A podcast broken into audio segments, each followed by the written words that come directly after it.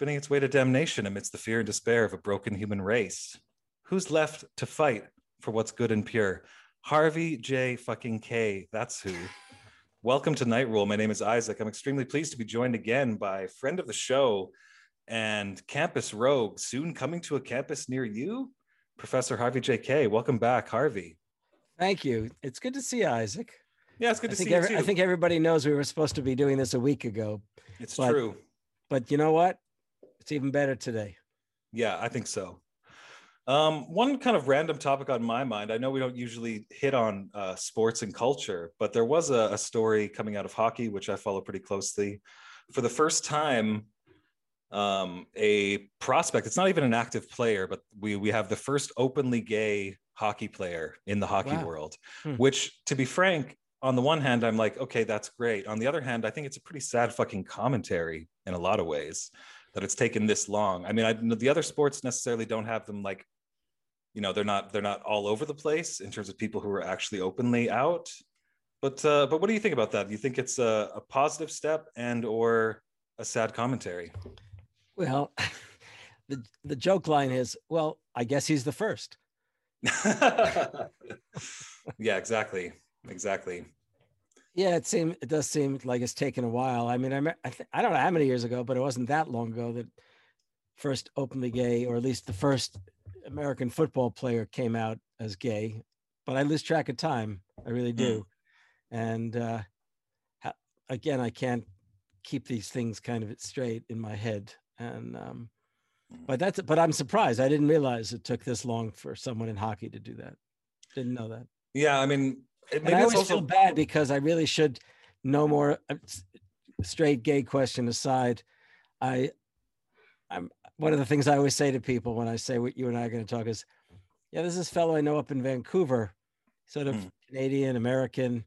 One Mhm. thing I can tell you is he's an Edmonton Oilers fan. yeah, yeah, that's true. So, you know, And it's been I've been in the trenches on Twitter dealing with uh, Edmonton Oilers fans. It actually kind of ties into something I wanted to talk to you about because I've been arguing with people on Twitter a lot about statistics and statistical models and charts and graphs. And I think a lot of them are just, you know, in university or younger than me and they're learning it for the first time, but a lot of them just don't seem to want to talk about things like cognitive biases and assumptions and how that can actually wreck a statistical model. Like it just it seems like they're just blissfully fucking unaware that that's literally a thing that you need to look so at look look at look at you very are de- you are definitely talking to the wrong person because so i did i did statistics in graduate school Mhm. and and i got an a don't ask me how because i'm because i swear to you within weeks after finishing i must have hit the flush button in my head Oh, and yeah. As every university student who took a statistics class that they were forced to did, I'm sure. Which is why I avoided i did it. similarly with trigonometry and calculus uh, Mm. courses Well, your secret's safe with me. Um, but in the same way that perhaps people need to relearn or be reintroduced to the concept of, you know, uh, skepticism when it comes to statistics, general critical thinking, perhaps they also require an education in radical history. I noticed you wrote a fantastic piece today on Common Dreams about uh, a young fellow by the name of Josh Hawley. Is it Hawley or Haley? holly Hawley. holly yeah Um, and he he came out with a big uh, kind of populist Right out of it. sounding critique of big tech. Yeah, he in in a, in a variety of venue he's venues he's presented himself as the Republican populist, which is to say that he is going to be what the old term man of the people, working people, the common folk, and and he's and in doing so he's clearly distinguishing himself from in the way he goes about it from the overwhelming majority of of uh, Republican congressmen and senators, uh, and and congresswomen for that matter. And but here's the interesting thing. So he- comes out of Missouri. His father be- became a successful banker. He himself went to uh, see uh, an elite. I think it would have been an elite Catholic high school, but at least an elite high school in his in his area. He went to Stanford as an undergraduate. He went off to teach at a very, uh, my understanding, elite in quotes public school in England. Came back, went to Yale Law School, and along the way he had mentoring from people who were not necessarily at all in his political mode. But if they knew a great deal about him, then they would know that even in high school, he was writing right wing columns for the local newspaper. Uh, his story is that of a, a real conservative, or better said, a right winger in the making. And he's been in the right place at the right time. And he's now junior U.S. It's junior U.S. senator from Missouri. Mm-hmm.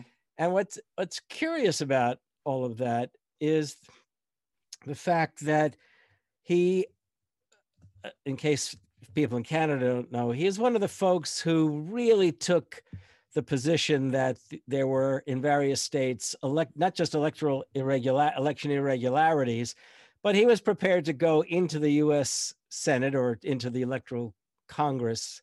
No, it was the final confirmation of the electoral Congress on January 6th and opposed the approval of, I guess in his case, Pennsylvania's vote. Mm-hmm. And on the way in, he already made it clear along the way what his intentions were when he arrived. But on the way in, when, as the crowds formed outside the Capitol building, he gave them a fist pump, mm-hmm. right? And which is to say, you know, I'm with you, or don't worry, I'm I'm I'm going to make this happen. And of course, yeah. in the ensuing moments, minutes, hours, this group outside the Capitol stormed the Capitol. This group of insurrectionists, for lack of a better word, mm-hmm. um, stormed the Capitol and threatened the lives of of senators, congressmen, including the vice president of the United States.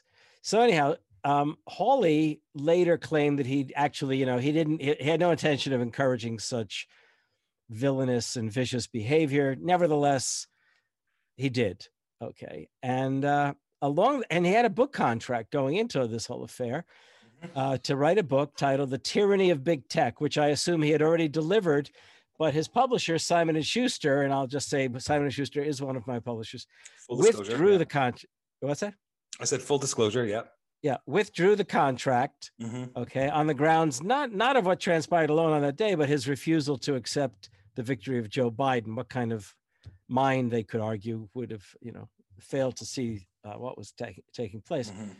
So the book came out with a a right wing or you know to be polite conservative publisher i think it's pronounced rigneri or ranieri but rigneri and it, it it has a record of publishing really far right eh, but it more recently fairly significant conservative political and intellectual figures i use the word intellectual loosely loosely okay. yeah um, well the book came out and and i couldn't resist uh, reading it in part because the title was so amazing for a conservative or right winger. That is, somebody who was challenging the power of capital, at least one mm. sector of capital. Mm. You know, he was going to go after Amazon and Google and um, Twitter. Uh, well, the likes of Jeff Bezos, okay, Jack Dorsey, I guess, is the other guy, and of course, quick. Um, Mark Zuckerberg. Now, let me just quickly say thank you for throwing yourself on this spirit grenade for us, Harvey, so we don't have to read this book. Yeah, well, you Much know, know just as a sidebar, I'll tell you, back in the 90s, I used to write a lot of, I actually had a series of columns that, that I was writing, one for the Index on Censorship over in, oh, headquartered over in London. The other one was the DSA newsletter, Democratic Left. I, I, you know, I was really following. I was watching Fox TV. I was reading the right wing media I I was you know the whole the whole shtick I was doing, and I, but I got to the point where I kind of burned out on it, and I that's when I really committed myself all the more to my real interest of the of these past few decades. Mm-hmm. That's the story of the American radical tradition and radical America. But recently, recently I, I I'm constantly blown away by how what once upon a time people might have called conservative for some time now has become reactionary Mm-hmm. And the other thing is, and this has really been a thing of mine ever since the 80s, is especially in the wake of Ronald Reagan, the capacity of the right to erase history or efface history, to uh, appropriate elements in history um, from the left and and pervert them, twist them, essentially hijack them, and and you know try to fit them into a narrative that can be used against the left. Mm-hmm. So uh, things were, I knowing the populism or, you know, the so-called populism of Hawley, I couldn't resist reading this book. Mm. And what blew me away is these a set of paragraphs, which if you read the piece, Um, ones you cited in the uh, in the article, I can read them here if you want. Yeah, I mean, you want to read them, or I should, you want me to just do a reading of them? Um, either or you or. want to post? You, you don't have them, so you can project them up on the. I have them. We can, yeah, we can post them online too. I mean, let's just do the first paragraph. Big tech looms as large as any corporate power in American history, as large as the railroads from a century back, as large as the steel trust and the oil trust and the money trust from the height of the Gilded Age. Its sway is prodigious, its reach is wide. And yet, like those earlier monopolies, big tech's power is ultimately ultimately precarious because Americans are never long contented to be ruled over by barons. They agitate, they protest, they rebel against it that is what's happening now and that is why there is cause for hope and i completely agree these sound like words that you know these are words that i could have written. these are words yeah. that i could have written yeah i mean let's face it i mean my thomas paine book the fight for the four freedoms take hold of our history i mean all of these things that's that's what i've been if not not i mean i'm not the only one writing it but that's the kind of stuff that i've been trying to get the left yeah.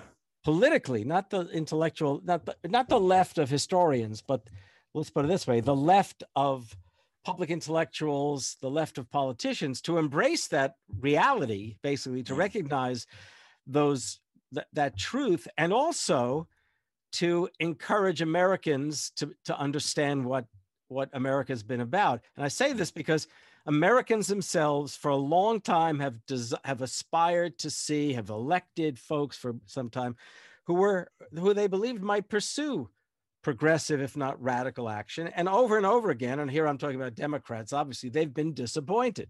Mm. They've been abandoned. This has been going on for like 40 to 45 years. Mm. So the idea is how how how do you how do you remind people number one as to why they feel the way they do and two start to show that you too understand what's at stake and what has been at stake all these years so so i i read this stuff and i thought my goodness this is amazing um by the end of the book, one gets to see that he's not at all the populist or the radical that he projects by way of those quotes. But nevertheless, what I came to realize is that it isn't Donald Trump who's his mentor, the guy who he was who who I do believe he wanted to see win not just win the presidency but occupy the White House so that in 4 years time he could hand over the keys to the White House mm.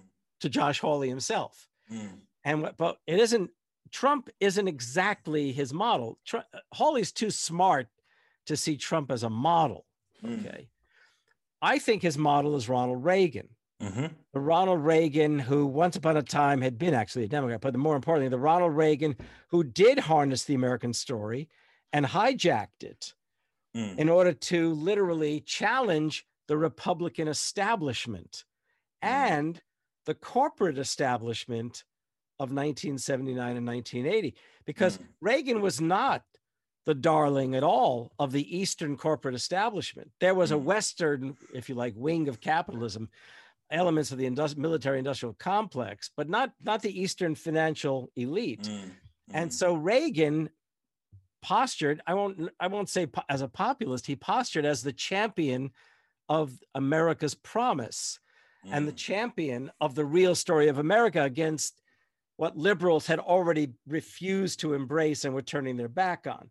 So mm. if you think about Hawley, who's as we said, he Stanford and Yale Law School and all of that what what Hawley's doing really is he's modeling himself in a kind of Reagan-like way. Mm. Okay, he's art, he's articulate. He's a, he's a handsome guy. He's tall. There's the the, the physical attributes, and, and then, within that tradition as well of of uh, that that strain of American culture that wants to doesn't want to think about the ways in which America's failed, wants to view it as just kind of you know you look at like say debating the Vietnam War, the side that would say, well, America's not all bad, okay, like yeah. they're both tapping right. into that same tradition for right. sure. But but but but what Hall is doing is in, in a sense goes even beyond Reagan. So he, he's literally going beyond Reagan.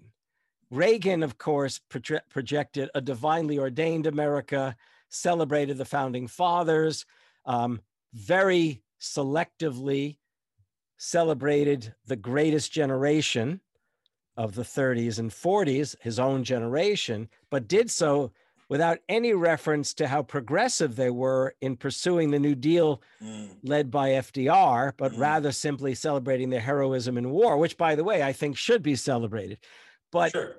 that, that's but that's the point. You select a strain of history, okay, that can mm-hmm. contribute to a sort of narrow understanding of what the American story has been about, and you literally efface or suppress the very things about the American story that would enable Americans to understand why they feel the way they do, why they've been looking for progressive, if not radical action.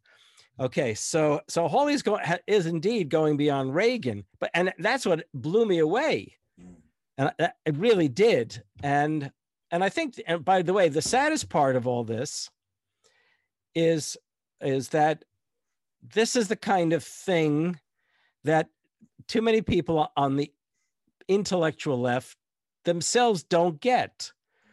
Okay, so so you know they they might imagine that I think that Hall, I didn't. For example, somebody somebody said to me, "You didn't trash Hawley," and I said, "Well, I'm not trying to talk to Hawley's followers. I want to talk to people on the left, especially my peers, to get them to understand what's at stake." Hawley, in spite of his utterly atrocious and villainous behavior, may well become, if not immediately, sooner or later, presidential nominee of the Republican Party. Now, keep in mind, Reagan won in 1980 against the incumbent Jimmy Carter. Why was that? Because Jimmy Carter was so awful. Okay, he turned his back on the very forces that put him in power. He yeah. specifically called for liberating business, liberating capital. He yeah. he deregulated finance and and transportation. Okay, mm. he he actually is the president who coined the term austerity, mm. and literally launches yeah put on a sweater right? in the White House. Yeah. So and so, in essence, Americans, men, most a lot of American working people didn't even turn out to vote in 1980 because they were so fed up with Carter, which in which enabled Reagan to win the presidency. So imagine this: if the Democrats fail right now, it's all nice. It's all well and good to see Biden as doing his damnedest to overcome his own neoliberal politics, mm. which we have yet to fully realize. Okay. I mean, he's made these proposals, but he has yet to discipline his own party effectively enough to guarantee that we're going to see these things. So imagine if he fails. Imagine if people don't, for example, don't even show up in 2022 for vote for Dem- to vote for Democrats, especially when they think to themselves, the Democrats can't even pass a $15 minimum wage. Boom.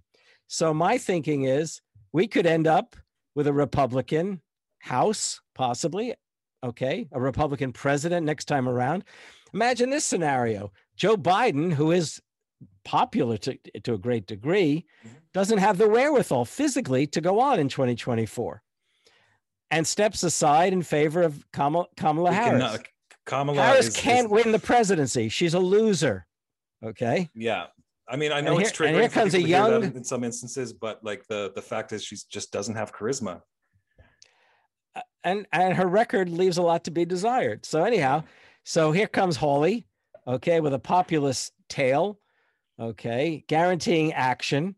Okay, is going to break up the big the big tech people. He says. I mean, these are the kinds of things that could literally flip the switch once again. So I think people on the left, and I say left, and I, I don't care if people want to, you know, go, oh, you got to be kidding. Liberals, progressives, radicals, socialists, the broad left needs to rediscover American history they need to they need to start talking about the American story in a way that encourages their fellow Americans to live up to what it means to be an American in the best sense, okay? The enhancement of freedom, equality and democracy, okay? The you know, the establishment of a more small d democratic nation. Mm. It's all that kind of stuff. So I it I've uh, I went back to what I used to do in the in the 80s and the 90s and I and my feeling is it's imperative that we see what's at stake in they call it the history wars. Mm. once again and I, I they called it the history wars in the 1980s they called it that in the 1990s here we are in the 21st century and it's back again. The left the public left turned its back on american history for over and over again and it's time that we wake up or once again in an even worse fashion we'll see the right wingers making the most of it. And by the way, today I happen mm. happen to be on the west side of Green Bay where the Barnes and Noble store is, and I haven't been in a Barnes and Noble in a long time. And I went in to get a, you know, because they have Starbucks inside there. I went to get a, a get a coffee, and I was walking the aisle, the history and current affairs aisles, and I was blown away. I used to it used to be shocking how many conservative titles of books were on the shelves. Now, it's like you know, it's got to be like 75% of the books of of of that are new are right wing attacks mm. on the left for somehow, you know, screwing up America. I mean, look, I, there's a, a book. There's this guy. Uh, what's his name? Levin, Levin, Levine. Oh yeah, I've heard the, the name rings a bell as a commentator. I'm forgetting right? his first name. I mean, he's written. He, he's one of these guys who writes a book a year, like Ben Shapiro. He writes a book a year. Sure. A and horrible book. They have a formula. They have a formula, right? And the formula is the same over and over again. And that formula is, by the way, he has a huge radio name, I think. Le- Levin, I think is how they Yeah, I know the guy you're talking about. And so, and they over and over again, they have a formula. And the formula is the left is A, is, is ABC doing in America.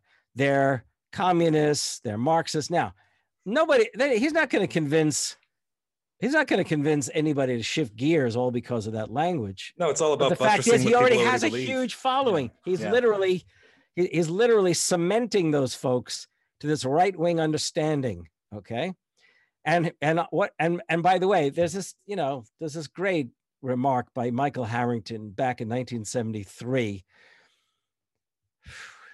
in the book called Fragments of of the Century. It's kind of a his own story in the context of his many years on the on the left. And basically says, you know, I came to love America when I became a socialist. Okay. And then he, he warns, he says, any left that fails to do that fails to embrace the best of America, the, the, the potential of America, will never be trusted by the vast majority of Americans. Hmm. And, you know, so it's all well and good to build, you know, a great following by literally lambasting every single dimension of American life, mm. but uh, or pulling down every single figure, even your own, you know, leftists of the past. You mm. know, go after Lincoln, go after Roosevelt, sure. do all that. Well, you you know, you'll build your following, and you maybe you'll sell magazines or whatever else, but you sure yeah. as hell will continue to lose and continue to be marginal. So it's it's imperative that Americans not allow that to happen. The American left has to start realizing it. I'm not talking about suppressing the story of the tragedy and the irony, the exploitation. No, what I'm no. talking about is don't let the right hijack the very story that enabled the Americans, to, you know, Americans to declare their independence and create a, something of a democratic republic, to bring an end to slavery, mm. to empower workers, to empower women, to beat mm. fascism. I mean, it's all that, right? Yeah. It reminds me of kind of the over enthusiasm of a young student who, you know, reads about something for the first time that they've maybe heard about before but never knew about, and they they feel as though they know it and no one else does. Like there was this right winger that posted recently something like, "If Socrates was alive today, he would have gotten canceled." And it's like, well, did this guy know anything about the life of Socrates? It feels like it's such a fucking layup. That's it's hilarious, right? Yeah. Like the level, and, it's it's all a lot of the stuff is so surface level that it's really a layup just to do some basic work, learn a little bit of the history, to be able to refute people when they say shit like, "Oh, Martin Luther King wanted us to not be judged by the color of our skin." Then you can say, "Yeah, well, but he also said this, this, and this." Yeah. And well, that's what is, the hey back in the Reagan and his and his team did just that. They literally you know, they used King against the left. They said, you know, King would King would never never accept the idea of affirmative action because because of the very words you just cited. And people are getting worse and worse, it seems, at, at recognizing bad faith arguments and bad faith actors, perhaps. Um, I mean, maybe, you know, we should be spending a portion of our day literally just boning up on our history because, uh, like, really, a lot of times if you come back with people come back to people with some actual facts and some demonstrate some knowledge of it they get extremely intimidated. It's really just like it's almost like citing these names. Like i think of james carville talking about how he was reading lenin. It's like it's like a intellectual virtue signaling. You're saying oh i know who socrates is. I know who hegel is. I've read marx even though i'm you know a liberal or a right winger. And it's like as soon as you kind of prick the pomposity a little bit with a tiny bit of knowledge they shrink pretty fucking fast. Let me, my, let me my... but so you just reminded me of something from oh 40 years ago so when i first was starting to I, well i was maybe a couple of years at most into teaching here in green bay And I had a student in the class, a young woman who I liked very much. She was a great student in many ways. And she came over to afterward and said to me, "My my father-in-law wrote his dissertation on Marxism." I said, "Really? Who's your father-in-law?" She said, I got to make sure I get the name right. It was Lee Dreyfus. Lee Dreyfus, by the way, at that time was the governor of Wisconsin. I said, mm. Your father in law is the governor of Wisconsin? I said, He wrote about Marxism? I thought, This is fascinating. I, revelation. And then I said, Go find out the title of the dissertation because he was a professor and then the head of one of the university campuses. And then he ran for governor as a. Republican. And he was nothing, nothing, nothing as a conservative, anything like the conservatives who were coming up in Wisconsin, such as Scott Walker. Mm. And she said, Yeah, he wrote about, because he got his PhD in communications, he wrote about Marxism and communism and propaganda. I said, Ah, right, I got it. You know, it's just when you said that, I, I was mm. reminded of that. Uh, I mean, honestly, it's it's like on the last episode we were talking with Marianne Cummings as well, is about we're really in like an age of pseudoscience. There's a there's a pseudo intellectual like culture. It's really bizarre to me. Like, um, and really i think you see the best commentators on the left are the ones that have a, just enough knowledge to be able to challenge the most ridiculous talking points. And they're they're really the people who spout them they're they're not doing their fucking research. They're being handed marching orders by you know the, the person further up the chain. They haven't thought this shit through. It's, uh, yeah, i saw you had marianne and harry stultz on saying yeah. did you harry's this really sorry this sounds very patronizing or paternalistic. This is very bright sort of sort of precocious young man who's who's just very impressive. Okay, I don't know. I didn't get to see the episode this, the episode, but I like Harry a lot. Yeah, Harry's great. Um, honestly, I Marianne, I, I know connected with him just Feldman through you show, online. I really want to get more young people on as well. Um, like a variety of young people because I've got a, I've got a crew of a, a crew you may want on some evening. Oh, nice. Yeah, it's my, a group of students that all graduated at the same time. We've stayed in very close touch. We have daily email, not email, texting exchanges. Yeah, add me because I've never, I've never been involved in a crew before. I mean, you know, I love the crew of the Starship Enterprise. Obviously, there's that great Dave Chappelle sketch where Charlie Murphy, Eddie Murphy's brother, recalls the tale of meeting Prince, and Eddie Murphy's crew and Prince's crew ended up playing a game of basketball. Well, I call so them funny. my UWGB crew. That's nice. University of Wisconsin Green Bay crew.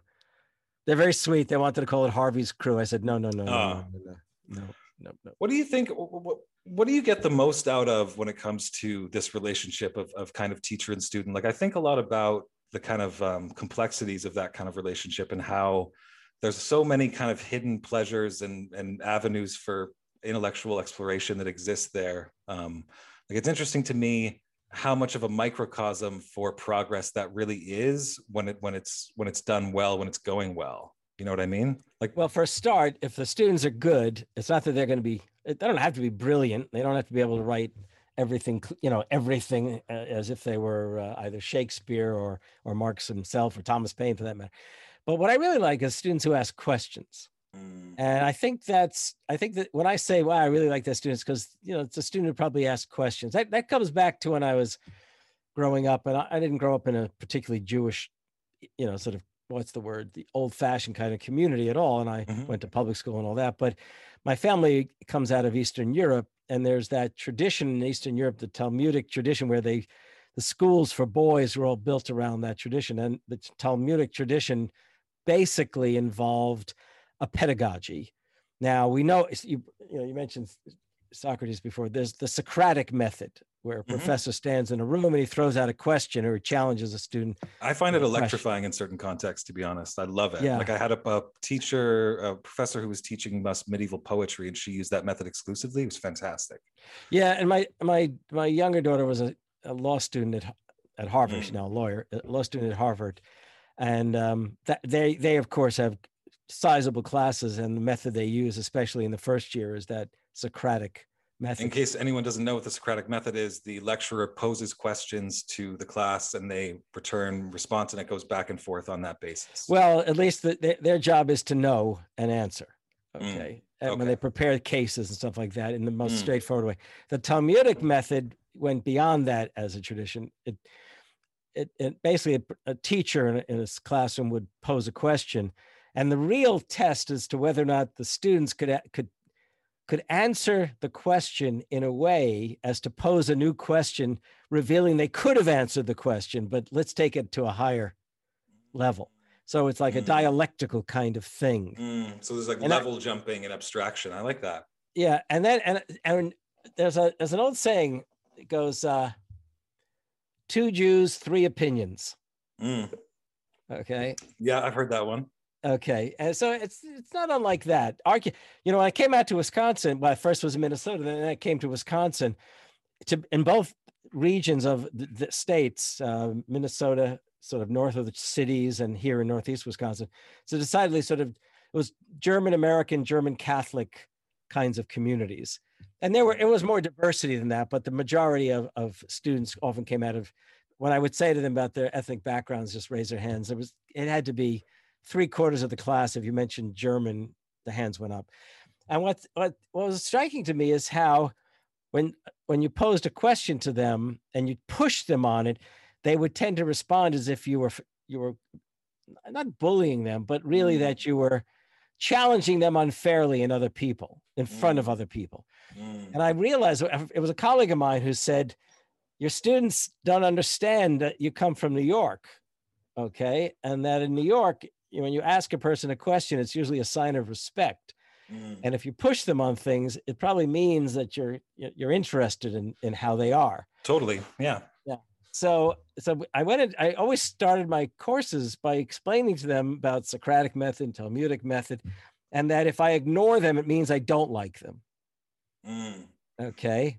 Which I I'm sure that still didn't make them feel comfortable when I asked, Hey John, what do you think of that? Or hey John, explain that to me if you can. I mean, mm. I'm sure they didn't care for that, but then again, you know, the cultural idiosyncrasies by the way, Germany. By the way, and the key thing is this: even when it was a simple thing like I didn't quite understand that, could you say it again? Mm. It for you don't really know something well until you have to teach it to someone else. Mm. So the more the students force you to explain things, assuming they're not looking just to kill time, it isn't just that they'll know better; I I would know better then. Mm, yes, exactly. Kind of exactly the kind of point I was trying to arrive at. But I will say, quick sidebar. I think the cultural idiosyncrasies of the German people are not widely understood. I remember I had a good friend who went there and taught English for a little while to businessmen. Mm. And I don't know if he told this story before, but she said, you know, the first week she was really, you know, she's from Canada. She was really lively and friendly and smiling and, and just very like outgoing. And they all treated her like she was completely insane, like an alien or something. She didn't know why. and then she found out that in that context, at least, someone who smiles all the time is basically seen. It's like a sign that you're a total idiot, oh, basically. Oh, oh, so she yeah. realized she kind of had to like become a little more stern and dramatic. Um, but I will say, like, ultimately, like that that question that leads to another question and that that back and forth like ultimately like that's what i mean that's the full flourishing of the human mind like it happens in a group it's not on an individual level we'd like to think of yeah. geniuses as, as solo artists and that's yeah. why i love podcasting too you know the kinds of questions that you arrive at after a dialogue um, like that's really where so much of the magic happens i think in life and it's sorely lacking in so many different places um, you know, well you know I, I, when i tried to explain to them i said to them you know this is if they were upper division students, not my 18 year olds who couldn't legally drink. I'd say, hey, you know, like when you're if you're in a bar with some friends and somebody says something and everybody knows they know what's on your mind and they they then come back with something that sort of pushes the conversation. They don't just sit there nodding their heads. And, and in some ways, that's a sort of, if you like, uh, a more sociable version of of the pedagogy. You know, it's, it's like you make a remark and every because everyone knows what you're looking for. And then they say, okay, but yeah, I'm not going to waste my time with, you know, you push it further. It's like this back and forth. Mm. You know, it's like, you know, there's another, I'm, I can not believe I'm talking about so many Jewish things, but there's that term kibitzing, you know, kibitzing. Kibitzing, like like in a, a kibbutz. When no, no, no, that, kibbutz is different. No, kibitz, oh. a kibbutz is to kid with someone. It's like ah. you know, like I'll say I'll say something. Look, you've come to know me a bit, so I can say something to you which, if you just read the words on a page, you think I was uh, being unkind to you. Right. Yeah. Yeah. But yeah. really, it's because we know each other and we like each other. I'm just sort of egging you on. Right. And in you some ways, that yeah. kind of teaching is, you know, it's a it's like a it's like egging someone on. Show me what you Mm. know. Like Mm. challenge me back. You know, I don't know. Mm. Maybe that's yeah like kind of a kind like uh like yeah like a um the kind of thing you do with intimates like um it's interesting that you brought up a new yiddish word i assume that's yiddish because yeah. i actually gave my coworkers a yiddish word of the day today which is shpilkes which i have a lot of in my life i'm very i'm very tied to that term i love learning new yiddish words for whatever reason i find it just to my ear at least it's it's one of the most expressive vocabularies yeah. I mean, Um, I, most people probably realize that it's it's it's funny. Yiddish is based on German. Yeah germanic yeah Um, but when, it was funny. So if one said, if one ever ran across, there were these news, like rich Yiddish literature and newspapers and everything else. Theater and Yiddish everything, yeah. And it was written in Hebrew letters, but it was Germanic, basically, Mm, with a you know twist because you also Mm. had Polish and other, uh, you know, the Slavs were also in Jew, you know, in the Slavic regions where, where so many of the Jews were, were residing. So it's that Mm. kind of. Not too unlike the differences in like Cantonese and Mandarin when they're spoken, very different, but they based on the same Ah, set of characters ultimately. yeah. See, now you're ahead of me there. I didn't know that. Um, but you know, I feel as though it's weird. Like I feel is teaching becoming too top down? Are people learning kind of by rote the way like Well, you know, that's what they call teaching to the test. I don't know if Canada has that, but in this Um, country, the all, look for years now, conservative boards of education have been eager, determined, in fact, to disempower teachers and basically to reduce creativity and basically command the curriculum from top down. So, and what they do is, first of all, they We're demand Prussia or something. Like are we Prussia? yeah, well, they de- they demand they demand teaching to the test. The test Mm-hmm. would be, and that way, depending on how the students do, they can tell you how good a teacher you supposedly are. Got the picture? So yeah, Yeah. there. It, I think for That too many started with teachers, No Child Left Behind, right? Sorry to interrupt. Or sorry? that's when No Child Left Behind was a big part of that, right? Yeah, I bet that was yes, right now. And by the way, that's not specifically, you know, it's not specifically conservatives. I mean, the the Democrats bought into it too, obviously. Um, Mm. I mean, neoliberalism in education has been pushed as much by conservative by Democrats over many years as Republicans. In fact, the, the- one of the big differences is I have a feeling that the Republicans were prepared to cut budgets and impose conservative argument ideas in the curriculum of humanities and social sciences, and the Democrats just basically were willing to punish teachers. I, I know it sounds, I know it sounds amazing. It really does, but it is the case that that if you looked at the Obama years and the Clinton years and checked out who their boards, who their uh, secretaries of education were, you get the idea. Betsy DeVos was was was, you know, Cruella de Vil, admittedly, but what went on before her just paved the way to her in some Mm. ways. Yeah, absolutely. I could hear liberals saying, "What are you talking about?" But believe me, okay, believe me, it's been a nightmare for teachers. Oh, I mean, for decades now, I, it's it's it's it's reached kind of a, a ridiculous breaking point with this like this bill in Florida. They want to they want to survey students on their political beliefs. Oh like, yeah, and, and they want to interview. It's like the Spanish Inquisition come to Florida, right? Oh, run by fucking idiots though. Like at least the Spanish Inquisition probably had some competent administrators who were properly educated. Like what the fuck are the Floridians going to do? They're going to be like, do you believe in like they, they like they use terms that they just they're completely detached from any kind of reality. You know what I mean? It's just it's just one long simulacrum of talking points. What goes on in Canadian education? Oh, don't even get me started, Harvey. Honestly, like I, I don't know if you noticed, but I haven't been doing tons of episodes lately. I've been kind of struggling because in Canada with this the, the these mass graves that have been started to be unearthed. Oh yeah, I'm yeah. I mean I I've I've known about that for a while. I think a lot of I think a lot of people in Canada knew that that kind of thing was likely, although the majority apparently didn't. I, I feel as though in, in, on a on a certain level, it's almost like Canada's Vietnam in the sense that our culture is now going to be split somewhat, at least between people that want a full reckoning and people that still want to believe, hey, there's still some good things about our country. Because any Canadian who lives There in any some- kind of city, By the way, it, there ahead. are some good things about Canada. there Yes. are, there are certainly. Um, barenaked ladies, Barenaked Ladies, David Cronenberg, kids in the hall. Once upon Robert a time. Lepage, Kids in the Hall.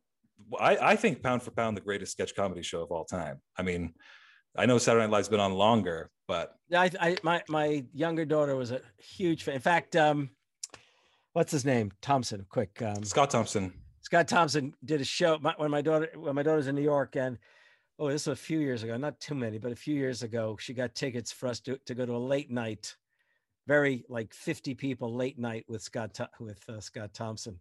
Mm. I was, really, only, I was the yeah. only person probably above the age of forty in the room at that time. See, it just goes to so, show. So of course, so, he, so of course he picked on that. me. He picked Sure. on me to win over the uh, the the young folk, but it was funny as could be. It was great. He's still sharp as ever. I saw him on a podcast in the last couple of years, and he had this interesting thought where, because I mean, obviously he's a gay icon in this in the way that he Yeah. was kind of the first openly gay performer on TV. Right. um, etc. And he was saying, I mean, it was it's quite controversial actually. I'm sure this might offend some people, but he was saying that he felt the the LGBTQ plus acronym was anti-progressive because it just made it just made the sexuality of the gay and lesbian and uh, beyond community kind of almost like in the background and it was just purely just Ah, a, an acronym oh, that yeah, designates right. you as an identity and he felt as though the the sexual side of that whole you know uh, community is really where a lot of its power came from which i thought was kind of an interesting perspective um Yeah. there's Well, also based on on the show that night, I think you're absolutely right. That's probably that that was his argument. He he he definitely definitely definitely was wanted to emphasize his sexuality Yeah. and gay sexuality. Right. he's one of my favorite uh, on all the Larry Sanders show DVD extras. They they went and interviewed a lot of the cast years later. He was on that for the last few years, and it's so funny because they do his interview while he's in the bath. He's just like in his bath bathroom having a bubble bath, just like talking with a really low voice, very quiet. It's just so I love that guy. Um, yeah, I mean, it's You know what's interesting. also funny about ahead. before we leave Canada behind, um, I have to tell you, I don't know what it is, but my my ties to Canada, as in friends and comrades and Mhm. acquaintances and all that, I know it's increased. I know it's increased. The numbers aren't great in quantity, but seriously speaking, I didn't. I had rarely had contact with Canadians before the past four years, and something about Mm. these last several years is just all of a sudden, you know, from and this is this is from, geez, Montreal to Vancouver. It's Mhm. it's amazing. I don't know, what you know, I don't know if it's because Canadians have tied into the Twitterverse with Americans in a in a way not I mean, honestly, if you're politically engaged as a Canadian, it's pretty rare that you're not drawn into American politics. Like, I certainly have friends who are very politically active and completely devoted to Canadian issues and the the Yeah. community here and whatnot. And there's definitely a lot of stuff to fight for here. But again, and I've, I've said this many times before on the pod, it's like, you know, living in Roman Gaul. You're just inevitably going to be like, well, you know, uh, the center is there. And so, I mean, especially for me as well, having grown up with kind of the American influence as well. Um, I don't know though. I feel like national boundaries, in a way, are, are feeling feeling less and less relevant than ever. Although obviously, like they still are very much a real fact, especially between a place like Canada and, and the U.S., Hmm. um, which you know we're basically a colony. well, but- eh, you know, soon the maritime provinces and uh, the plains state, the plains provinces, they'll yeah, they'll be ours, right? Thank you. yeah, no problem, no problem. Or will or will But I'll BC tell you, you know break what? off el- and You know what? Wait a minute. The real, th- I, what I'm forgetting is what's really broken down the the boundaries is Hallmark movies. You think so? Well, think about it. So here, Canadians literally have their their own. There's an, an three networks are Hallmark networks, Mm. or net, there's, and they're all made up in you know well mostly in the in British Columbia, okay, with mostly Canadian actors Mhm. pretending they're Americans. And, you know, they have the drones that take pictures of New York or Washington, D.C. or Yeah, Chicago or yeah. small town America. And then that's for, you know, the sort of eh, what they call intros and outros to scenes. Yes. Interior, But exterior. it's yeah. always really done up in Canada. I mean, the New Mm. England town is really up there. The the the Gulf Coast Yeah. town is really up there somewhere. Yeah. So I think it's really the sort of takeover of American culture by Canada, really. Well, we can only hope. We can only hope. I mean, yeah, I think both countries have a lot to learn from each other. Um, you know, I think the ties of like family Yeah, and like friendship national are really, really health care, we could sure as hell use down here. Yeah, and I can't think of anything right now, but I'm sure there's stuff America could teach us. To be honest, actually, one thing they could teach us. I know what you could use. What are you talking about? Surely you'd like to have uh, Matt Gaetz? No. No. Who who won the who won the NHL last Oh, uh, Tampa Bay. Sure, I'll take them. yeah, there you go. See, I no was trying to go right to the heart of your life. Yeah, it's So, true. I will say, actually, on this topic we were just on, um, and Canada has not done this, and it's extremely politically stupid, and it's just dumb on every level. You know, they know there's at least you know 80 to 100 of these mass graves out there, but they're not actually dropping everything and, and putting funding together to actually go and fucking find them. They're relying Yeah. just on the, the the individual groups themselves to do the heavy lifting. Whereas once this story really broke in America, they said, okay, we're going to search every former school where anything like this happened in America and search for mass Yeah. graves right now, which is the smart fucking thing to do, man, because like it shows at least like you're not just doing nothing. Whereas Yeah, the government well- here is, Can I just mention something else as ahead. long as we're on the subject of Canadian suppression of history or whatever? So you know, so you know about the rounding up of uh, of Ukrainians uh, in Where? late stages of World War One. Oh, in World War One. Uh, I didn't, I didn't know that much about that in particular, but obviously there were all, there were. No, just different like you know what, what we did later with the Japanese Americans. Mm, When I say we, I mean it's you know what the Ameri- what the American government did in 1942, three and four, and putting them into internment camps. I, I don't like the word concentration camps because it generally implies death camps. I Mm. use the term internment camps. Mm. Well, Ukraine, I think it was just the men, but Ukrainians in Canada who are who are a sizable minority very, in, yeah, very certain big. provinces. I mean, Yeah. you go out to both the north, both North Dakota and what, what's that above it, Manitoba? and Manitoba. Saskatchewan? Yeah.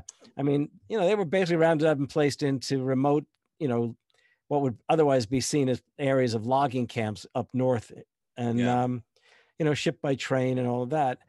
A friend of mine, who uh, this is a good example of what I mean by new friends from Canada, who I've never met face to face, but she followed me on Twitter. Her name is Diana Kofini, if I'm Mm. pronouncing it right, an actress up there. She and her partner put together a doc, who, was, I believe, Ukrainian uh, or um, descent, Mhm. put together a documentary which is available on YouTube. It's and it won prizes. In, I th- I'm thinking Canada and in hu- human rights film festivals in Europe, Mm, all about those events. mm. So yeah, I mean, both both countries have a lot to account for. I, I I'm with you on that. Yeah. I mean, it's just uh it's weird being like a political animal in Canada because you know, in a weird way you feel as though you can't really comment on politics elsewhere, but you also feel it's it's kind it can be kind of hard to get that interested in Canadian politics because it's it feels low stakes. It feels as though it's kind of like the same thing over and over again. Like the liberal parties run this country forever and they're totally Yeah. useless. I actually I'm hoping this particular issue with the the genocide being fu- more fully uncovered will help propel the NDP to power, but we'll see. But I'm glad we took the detour we did both into Canada and America and also on pedagogy. Well, like people need to fucking collaborate and learn. Like I, I I really, the more and more, the older I get, I feel as though that's our true human nature lies in collaboration and cooperation and meeting of minds. And that's why I'm doing this. You know, that's how I approach my day to day work as well. Not really how I approach my personal relationships. I fuck those up on a more regular basis. But if I did use that approach, they'd go much better, I'm sure. what are people uh, what should people be following what what do you got coming down the pipeline i know you're always busy doing all kinds of spots and stuff well, okay, so uh, to? Wednesday, I'm going to do uh, Ben Dixon show at Love Ben, yeah. 9, 9 a.m. Also about the Josh Hawley piece that I wrote. Um, that'll be 9 a.m. Eastern time.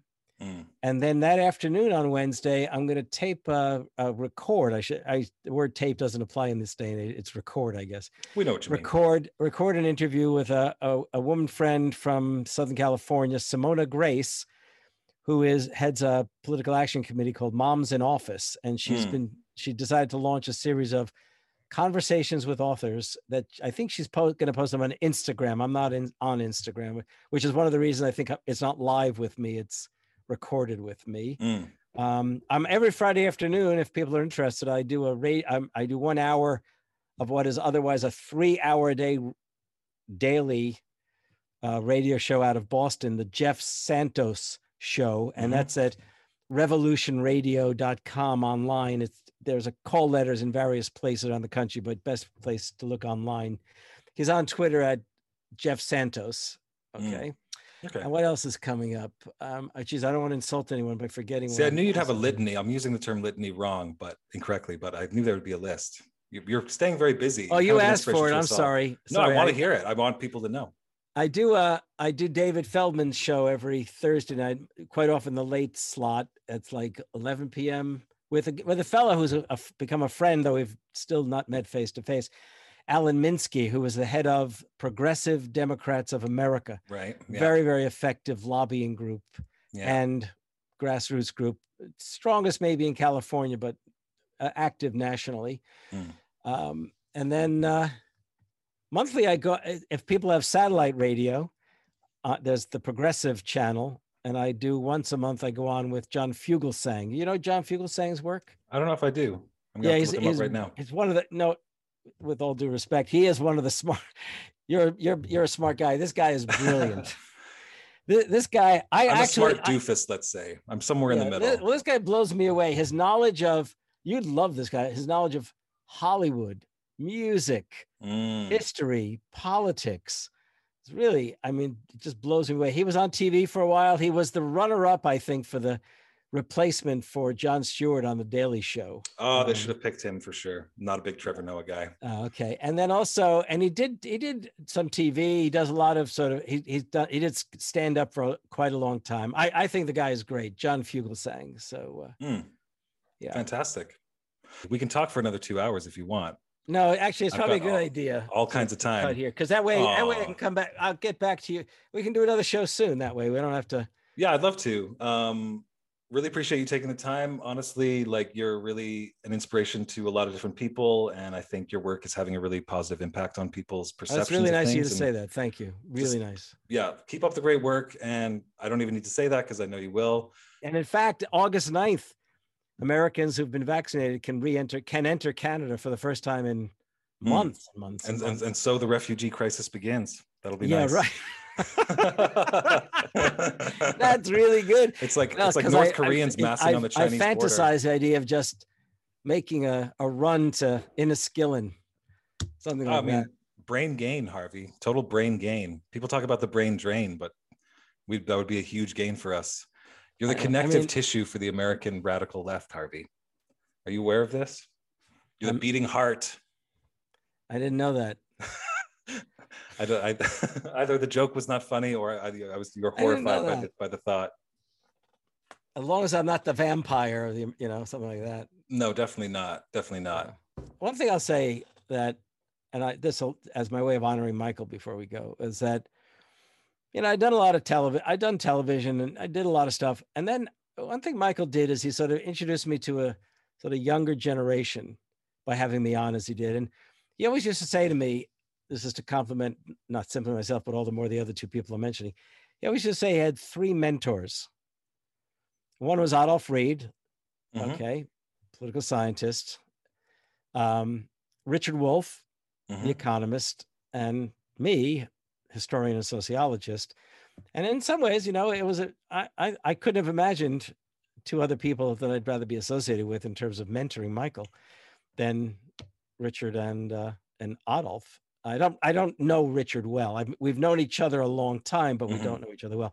Adolph I've known for a very short time, but I feel like I know him better almost something Mm, about it. mm. So uh, Well, you know, I mean, I got introduced to you on that show. You know, obviously this conversation wouldn't be happening without that. I think, you know, the legacy, his legacy is really, and it's really hard, I think, for a lot of people on an emotional level still, and it probably will it- remain it is hard. for me in many ways. Yeah. Yeah, it will, will stay that way for a while. Like grieving, uh, everyone takes it at their own kind of pace. Um, but I mean, I think his legacy, certainly in the independent kind of left media, you know, it's going to be felt for a really, really fucking long time, and it's not going anywhere. It's only going to grow. So Yeah, and the crashes and breakups that have occurred this past year in the left media, which we everyone knows but I don't need to go over that. yeah. I don't think it would have happened in the same way if Michael had been around to temper people a bit.